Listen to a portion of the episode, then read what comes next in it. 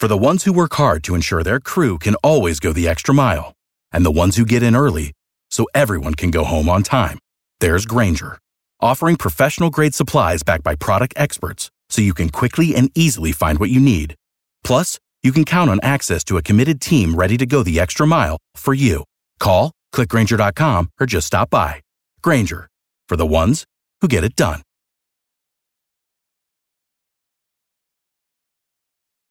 Every team, every topic, everywhere. This is Believe.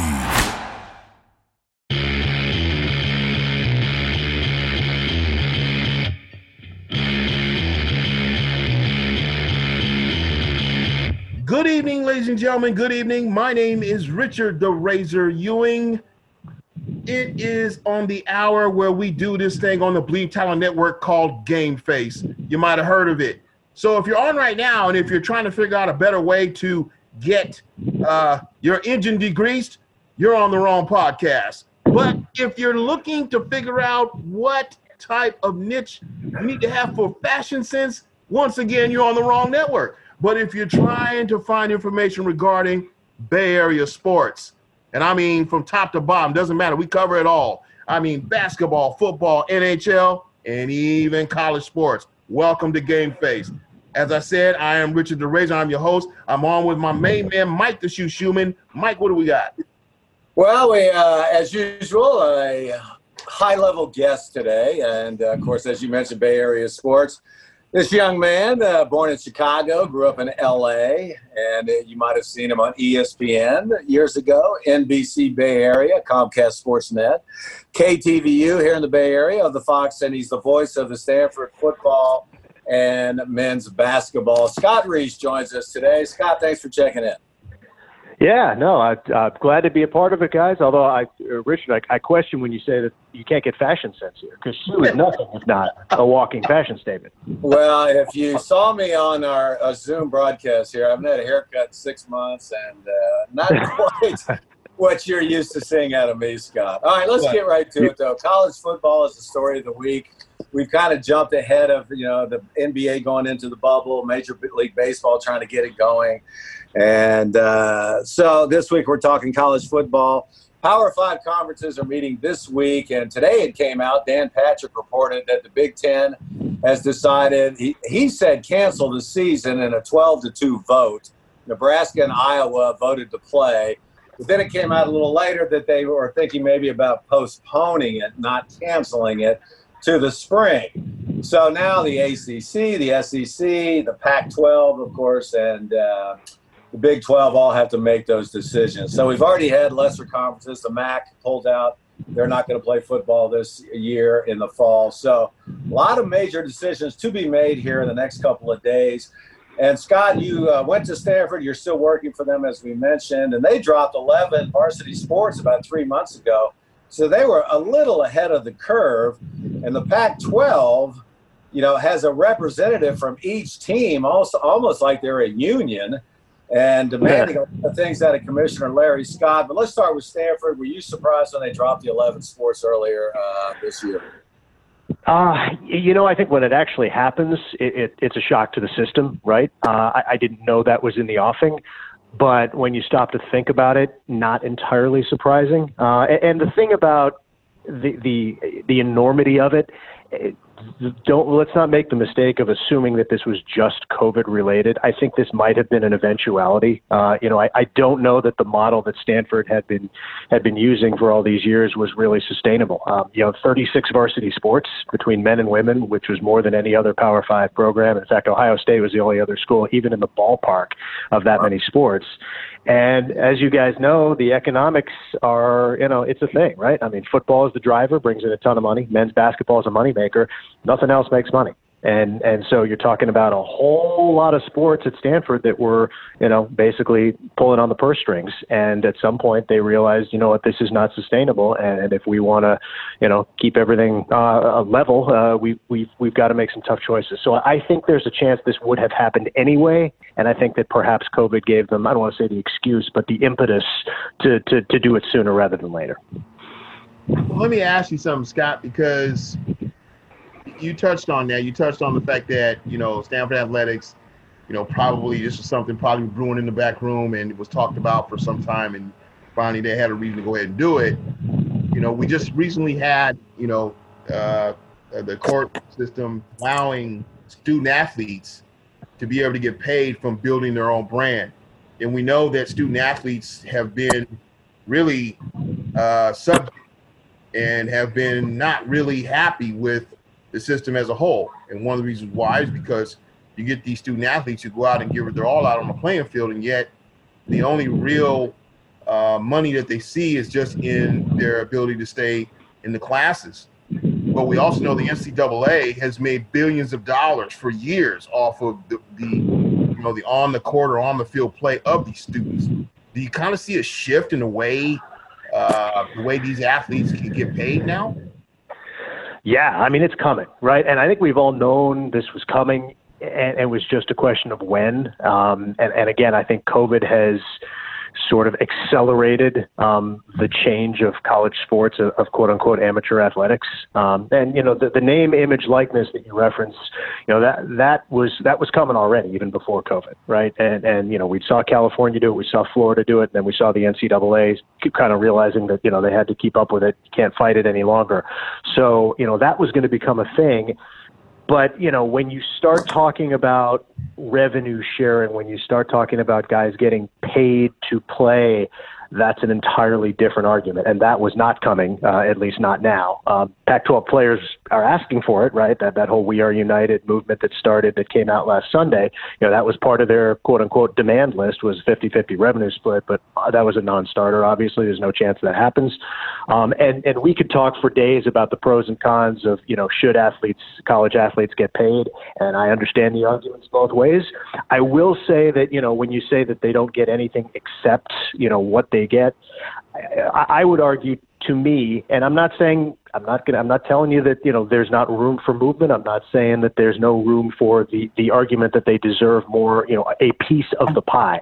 But I don't believe that all they get is you know a scholarship. I mean, you're talking about four or five years of education completely paid for. You're talking room and board. So, I mean, what's the monetary value on that? Could be upwards of, you know, $150,000, $200 in terms of monetary value. You get first class training facilities. You get, you know, your food, your meals taken care of. You get to go on the road and stay in five, five star hotels. You know, the, the, the, and oh, by the way, you get to, you know, be revered and treated like a god for four years on campus and have probably a pretty tremendous college experience for free. So, again, I'm not saying they may maybe they don't somehow deserve more and deserve a slice of the pie, but the idea that these guys are not getting anything is completely ludicrous to me because I disagree with that. Well, I agree with you on that also, but I will give the Pac-12 credit of all the uh, Power Five conferences. They almost wanted to create like a college football players association. Right, you know, right. Each team had a representative and you know, so it, it, it, was an opportunity to break this NCAA paradigm of how they're running amateur sports. But I agree with you that, uh, I mean, likeness and things of that nature, but getting revenue split, that's going to be tough. But before right, we right. get to, to all that is, are they going to play college football this season? I think they've waited now too long to come up with the protocols. Jim Harbaugh was saying today that he's got a, a protocol. Nick Saban says, and Trevor Lawrence, the quarterback of Clemson, that the players are safer on campus because they won't be running around, but you can't sequester them for four months of an NFL season. So you, I know, right. and all of us see college football be uh, on the gridiron this year, but I just don't see how, uh, I, you know, and we're seeing a little of it in baseball, Scott. Football, you're face to face on the offensive defensive line there's no way that COVID's just not going to take off in the sport of football because of the fluids being exchanged. What's your feeling on whether or not college football will be on the gridiron this year? I, I am fairly certain it will not be on the gridiron in 2020. Um, I am hopeful that they will figure out a way, and there are so many landmines to sidestep logistically, but I, I, am hopeful they will figure out a way to do it in the spring so that at least this academic year can have some semblance of college football, and we can get into what those landmines are.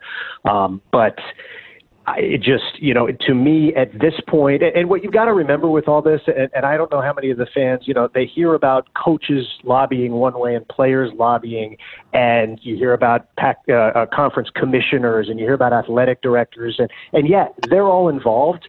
But at the end of the day, this comes down to university presidents, right? University presidents have the final word. This is about co- colleges, not necessarily college sports. At the end of the day, and look, is this about player safety? Absolutely. But as much as anything, if not more, this is about optics and it's about liability. And university presidents are rather conservative by nature. And when you're talking about the liability, you know, God forbid, you know, you have the one in a, you know, 10,000, I don't know what the odds are, but, you know, that a 20 year old gets COVID and actually does get really sick from it, or heaven forbid, you know, even worse. And, you're talking about, you know, Uh, right, right. And then you're talking about that that is the worst case scenario that would keep these university presidents up at night, and that's what they're protecting against. So, you know, I believe that there is a way if you have sufficient testing, and I don't know that they do, but if you did have sufficient testing, like I think the NFL will, because look, it's it's no more dangerous for college kids to play football than it is for NFL players to play football, right? I mean, it's the same level of danger, it's the same level of risk. I understand the pros are getting paid, and it's, so it's it's a different paradigm, but that's what I mean by optics. Um, so I believe there is a way they could tr- try and do it if they had sufficient testing and measures in place. But at the end of the day, I just don't think the university presidents are going to let that happen. So let me ask you, Scott, who who who comes up with, you know, because you talked about you know the presidents making those decisions and whatnot. Uh, obviously, testing, in my opinion, is probably the best way to go about it. I think you're right. I think I think if you if you have, you know, uh, uh, uh, you know, frequent amount of testing to make sure that individuals are not sick or sick, where would this come from? In other words, who would make that decision? Who would come up and say, okay, you know what? We're going to allocate this many tests for this season, this year. Where would that come from? Well, in football, it has to come from the conferences. Uh, it has to start with the conferences, but even at that level, you know, a lot of that trickles down to the individual schools. You know, and it's it's sort of like the model that we seem to have employed here in the U.S., where you know we're not going to have a federal plan and get everybody on the same page. We're just going to leave it up to the states, right?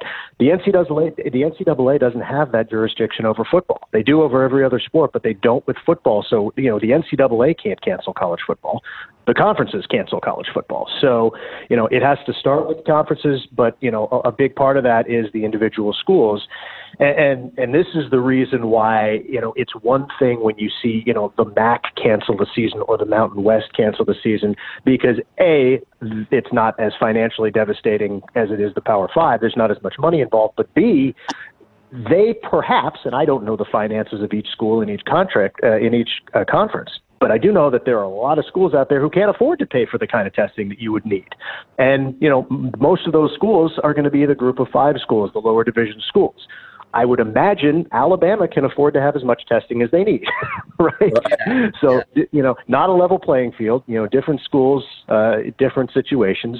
Um, but, you know, I would, it's disappointing to me if in fact Power Five schools cannot afford all the testing they would need. That's very disappointing to me because the money they're going to lose from not playing far outweighs anything you could come up with in terms of testing costs. So it's disappointing that they w- there was no unified effort to figure all this out. And, and I, you know, I think that if the Power Five got together and had a really good plan in place, six weeks ago for how we're going to test and how we're all going to do it the same way, you know, maybe we'd be having a different conversation right now. But that just hasn't happened. And obviously, you know, the players are upset about it because that was part of the whole "We Are United" movement last week. Well, and that's my problem. This should have all been uh, taken care of in May. You know, not right. here two weeks before we're going to camp. UCLA, for right. instance, wanted a third-party medical testing staff. They had eight players test positive and Larry Scott, I, I, know him a little bit. I'm just, I know that a lot of the Pac 12 schools are not happy with him as the commissioner. And uh, so I, I, just think, like you said, in these mid level conferences, you know, they depend on facing Alabama or USC for exactly. that payday, you know, and exactly. so they're, with not having interconference games, they just realize right there, like you just mentioned, that they're not going to be able to afford anything. So I just think it's going to be a little domino effect. And at the Big Ten, and I don't know about you guys, I don't want to see football in the spring. Just blow it off for 2020 and let's get back to it, you know, in 2021. You know, because then that upsets the rest of the schedule of all the other spring sports. And uh, I, I don't know. I just think it's tough. I feel bad for seniors in high school who are moving, you know, aren't going to get to yeah. play their senior year, or seniors yeah. who are going on to their freshman year in college and are mm-hmm. going to have that national experience also. I mean, I don't know. What do you think? You know, Shu, I, I so personally, selfishly, I want them yeah. to play in the spring. It's my right. livelihood, right? And not, but not right. only that, I, well, I'm also, well, hey, I'm also hey, Scott, uh, Scott, Scott. We got to tip our hat to you, brother, because we get it. Okay, look, this is what you do. So if it's not there, you can't do it. yeah, exactly. You know, I want to have a job. right. Call me crazy, uh, but but you know, even beyond that, as a fan. Um, I would rather see college football played even under watered down circumstances that it would be in the spring than not played at all. I, I talked about the landmines earlier, and, and, and you know, Shu, you sort of touched on this, but I mean, there there are some major problems. A, um, you're asking these guys to play potentially two seasons within, you know, assuming they play a normal fall right. next year, which, you know, we can't take right. for granted. But if they do, you're talking about playing two seasons within, you know, seven months. And obviously that's, you can attest to, you know, what that does to the body. And obviously that's problematic. Um, the NFL draft is a major problem because anybody right. who has any inkling of being a first or second day draft pick isn't going to go anywhere close to a college football field in April, right? and, and risk their, their draft status. So what you'd wind up having is a lot of freshmen and sophomores, you know, playing football. But is that terrible? Would I still want to see that? Yeah, you know, I would. It, it would be a different look. There would be somewhat of an asterisk, and I think we'd all accept it. But if we can accept a runner on second base to start the tenth inning and seven inning doubleheaders, can we not accept, you know, a bunch of freshmen and sophomores playing college football for for, for one season? I'd still like well, to see it.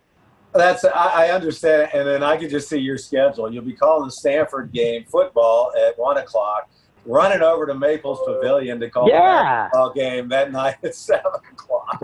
so you know what? Last year I actually called a game in Boulder, Colorado, a noon kickoff for football, and we flew back after the football game, got to campus around eight o'clock, and I did the second half of the basketball game at Maple. So if I could do it in two different states, heck, I'll yeah. do it on the same campus. No you problem. You should be able to do it there. I, I, I, I don't know about you guys, but uh, when the Big Ten, uh, the Big Ten kind of looks like they're going to step down.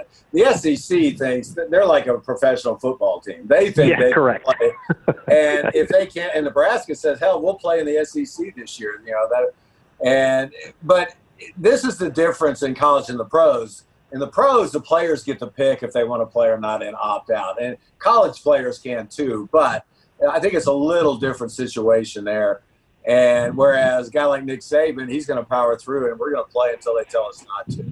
So for the student, college student, I'd hate to be a college student right now and or a coach, but uh, that's a tough choice you have to make too, you know, because everybody at that age thinks they're invincible. So they're yep. going to say, yeah, I'm going to play.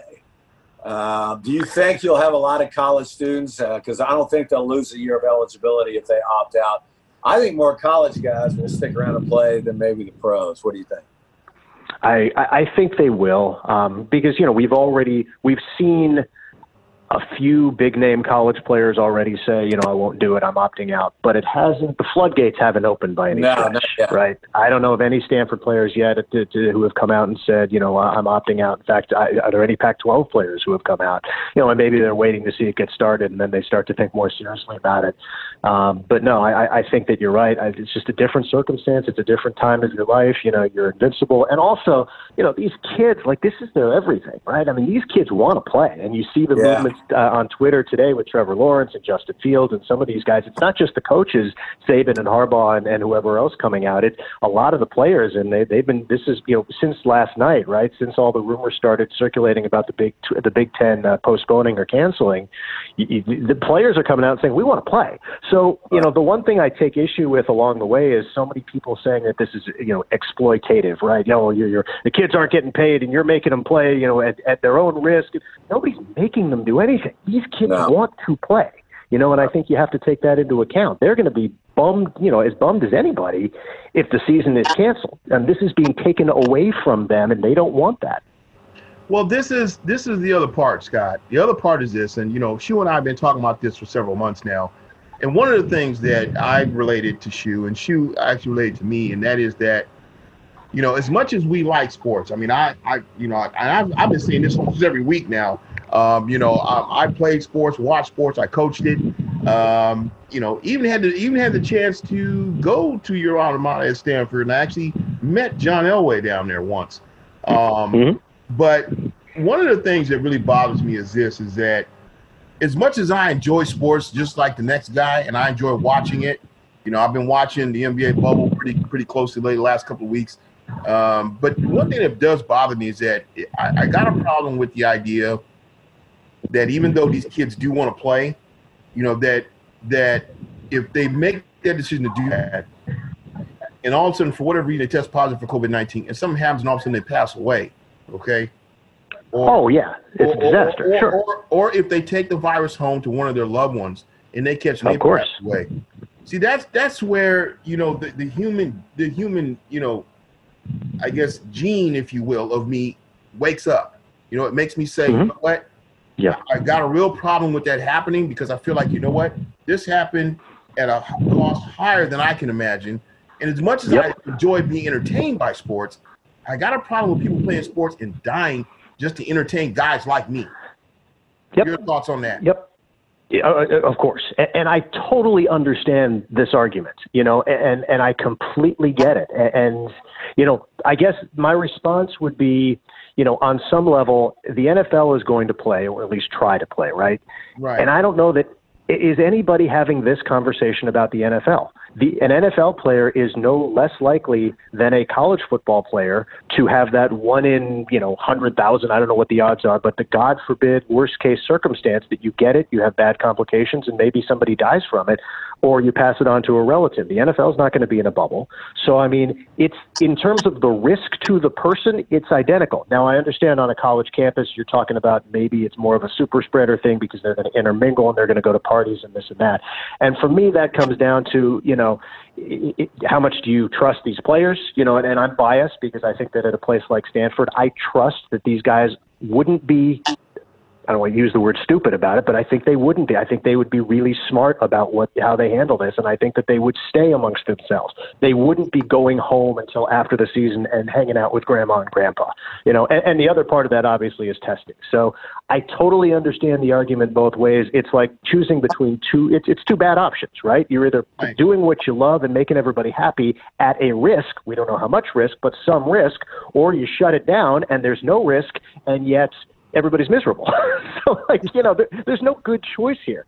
But I will say this the Saban argument is one that I've been making for months, which is I believe that these kids are a heck of a lot safer on campus under the eyes of their coaches, being tested regularly and being on a regimen as opposed to being at home doing distance learning for college in their hometown bored and cabin fever and no purpose and they're not doing what they normally do and what are they going to do? They're going to go out they're going to socialize they're not going to wear masks they're going to go to bars they're going to go to parties and i believe that's a you know a, you got more likely of these kids getting there than you do if they're under the watchful eye of their coaches. And in terms of the football aspect and again Shu you can comment on this and you know as well as anybody i understand they're swapping spit and i get that's where the danger lies and that's why I come back to the testing. If you can, if you can't test them to a point where you feel good about it, then they shouldn't be doing it. Absolutely, they shouldn't be doing it.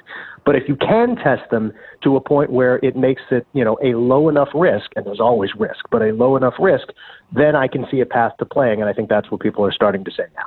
Well, I think that bubble mentality is working in the NBA. National Hockey League has not had one positive in two different cities in their bubble. Unfortunately, right. like for instance, the Pac-12, if we could find some area that has six football fields and you could have you know those six games every weekend that would be ideal. But i i kind of agree with you and saban because we talked to mark spears down in the bubble. He said he's never felt safer you know so yeah. I think there's some real uh, you know validity to that.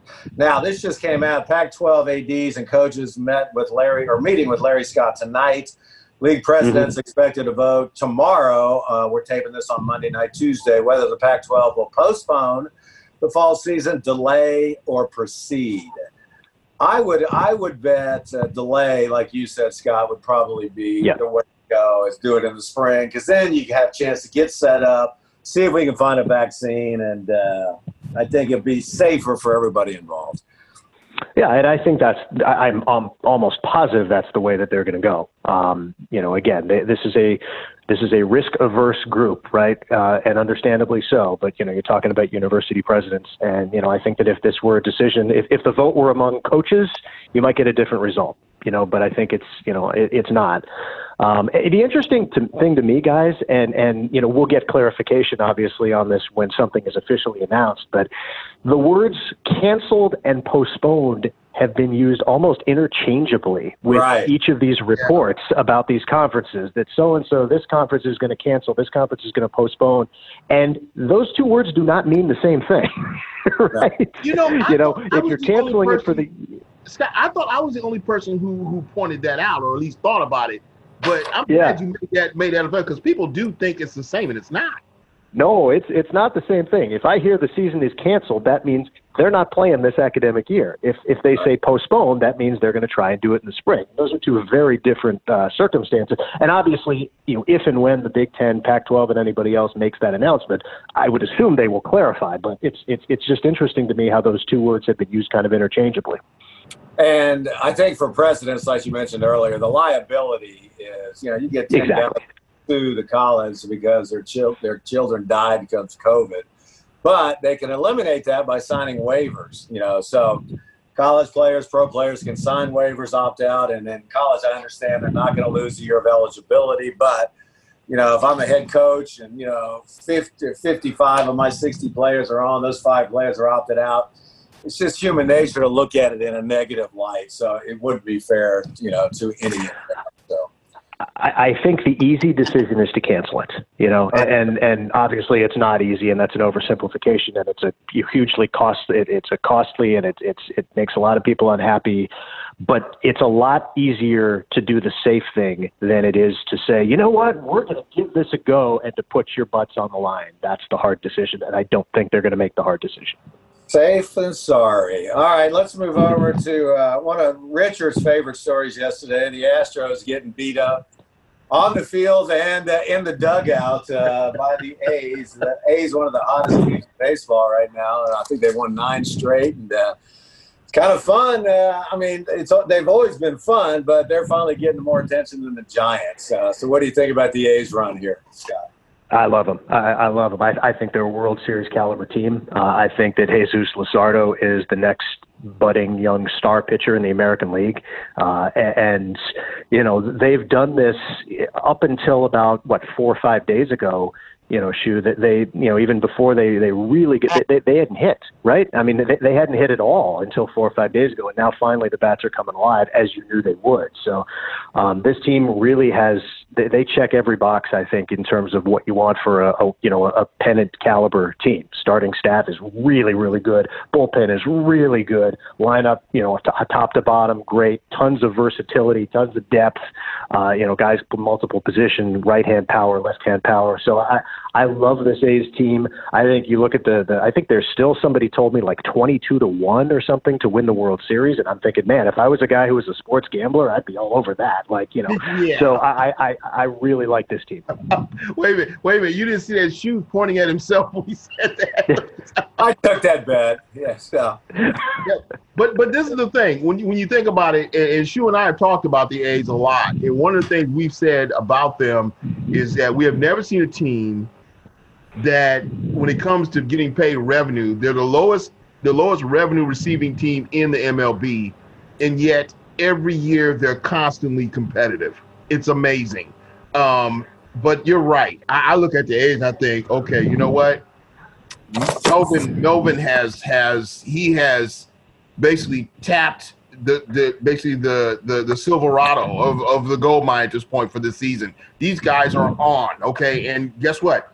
When you think about it, it's like you look at Houston and you look at what happened last year. They won everything. Then it come to find out, okay, they were cheating. And now it's like, okay, you know what? Because you're Houston, because you do what you did, guess what? You are a target now. If you come into any stadium, look, we're gonna beat the crap out of you because of what you did. And the A's did just that. They, the weekend came and they just beat the crap out of the out of Houston. And guess what? And, and Houston left with a black eye. And now they're trying to figure out, okay, what do we do now? It's like, well, we're gonna play the lowly Giants. Maybe we can limp through that. And you feel for Dustin, Dustin Baker right now because you, you realize, okay, Dusty, I know you're at the helm. I know they did this, but guess what, brother? you kind of you're, you're pulling up the back end right now because everybody's going to lay into you because of what happened last season. Well, and he's just, I mean, look, they're lucky there's no fans. I mean, yeah. they're they're almost they're almost getting a free pass on this because I can imagine the abuse that these guys would be taking every night in every ballpark by fans, by local media in each of the cities and everything else. So you know, they, it's almost like they skirted you know the worst of this. Uh, and obviously, you know, we saw the A's take matters into their own hands. But I, I agree with you. They they are. I, I think not only do, do the A's have everything, the wind at their back, so to speak, but I think you know the headwinds of the Astros, just in terms of karma. I just I believe in karma, and I believe that you know you could argue that they stole a World Series, and I'm down here in LA this weekend, and I promise you the folks here believe that. Uh, and I just I think that the A's win the division, and you know I don't know if this is the permanent changing of the guard in terms of the West. You know when you talk about the next two three years, but but it may very well be that as long as they can keep this Oakland team together. And I think this year the A's absolutely win that division.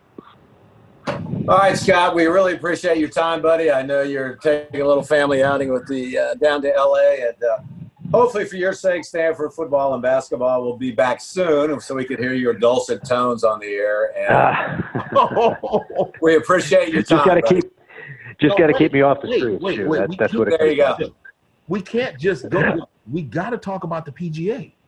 Come on, there was a huge thing Harding Park yesterday and okay. You you climbed all over me about this when we got. Well, the former Cal guy that I'm talking about to this Stanford guy, Colin Morgan. That's all right. Credit credit where credit is due. He won his first major. Uh, he, Jack, and Tiger are the only three to win their first major before 20 or at 23 years old. There was seven players tied at 10 under with five holes to go. He chips in for birdie on 14, drives the par 4 16th, eagles that, and wins his first major. He's uh, only missed one cut this year. He's a rare guy who went to all four years at Cal, all four years All American. And it was just a great story. And I know you were traveling, Scott, so you didn't get a chance to see a whole lot of. But Harding Park stood up to the big boys, and uh, it was. We're not having any fans out there, although Steph Curry got to go out. Uh, yeah, funny that. Oh, hey, hey, let's keep it real, guys. When you're Steph Curry, there's not much. You can go wherever you want. I mean, come on. Nah, that's that's a bad look for the PGA when they're saying no fans are there and they're letting some superstar out there. So, well, no, but, but he was he was scouting for Holey Moley three next season, so it's all good. Oh, okay. Well, very good. But they are in talk about doing a PGA event there with Curry and Harding. So but just a great story with Colin Morikawa, and uh, I could not believe it when he hit the eagle. Though I was like, "Are you serious right now?" Well, he just they had, uh, they had what was it? Uh, Dave Fleming had came out. Yeah. Yep. He thinks he thinks that that was probably the greatest shot in PGA history. It, it might have been. It was uh, the drive to like, par dude, four. Are you serious right now? Really? Really? Okay. Um. hey, you know what? But I'm glad you brought that up because props to to Flem for getting to call his first PGA major. Like, how cool is that? I mean, you know, yeah. he this is a guy who used to, I, he had my job, right? I mean, I, I took the Stanford duties over from Flem when he got too busy and too big time, and you know, doing the Giants and doing uh, ESPN stuff. And he's one of the best in the business. And now he gets to do a golf major. I mean, I you know, great, kudos to him for getting the opportunity and nailing it. That was great. Well, I was surprised because when I saw Dave Fleming, I just assumed that wasn't him. And then when I heard his voice, I was like, wait how did he get this gig? You know, so yeah. all right, so we got it all covered. And Scott, thank you so much, and uh, keep doing the great stuff you're doing on air. And uh, well, we'd love to have you on again uh, at another time. Okay, Thanks, guys. Well, Appreciate it. Good, yeah, good by time. the way, yeah, and by the way, Scott, like he said, we'd love to have you back on. We're gonna go ahead and close this out uh, I am Richard DeRays Ewing. I'm with Mike the Shoe Schumann. We had Scott Reiss, the voice of Stanford uh, uh, Athletics, on with us on Game Face at the Bleav Talent Network. Tune in next Monday evening because if you do, we'd love to have you, but you better have your game face on.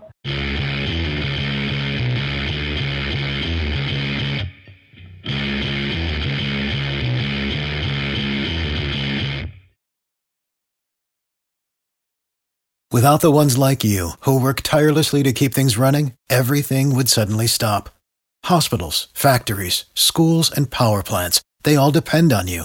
No matter the weather, emergency, or time of day, you're the ones who get it done. At Grainger, we're here for you with professional grade industrial supplies.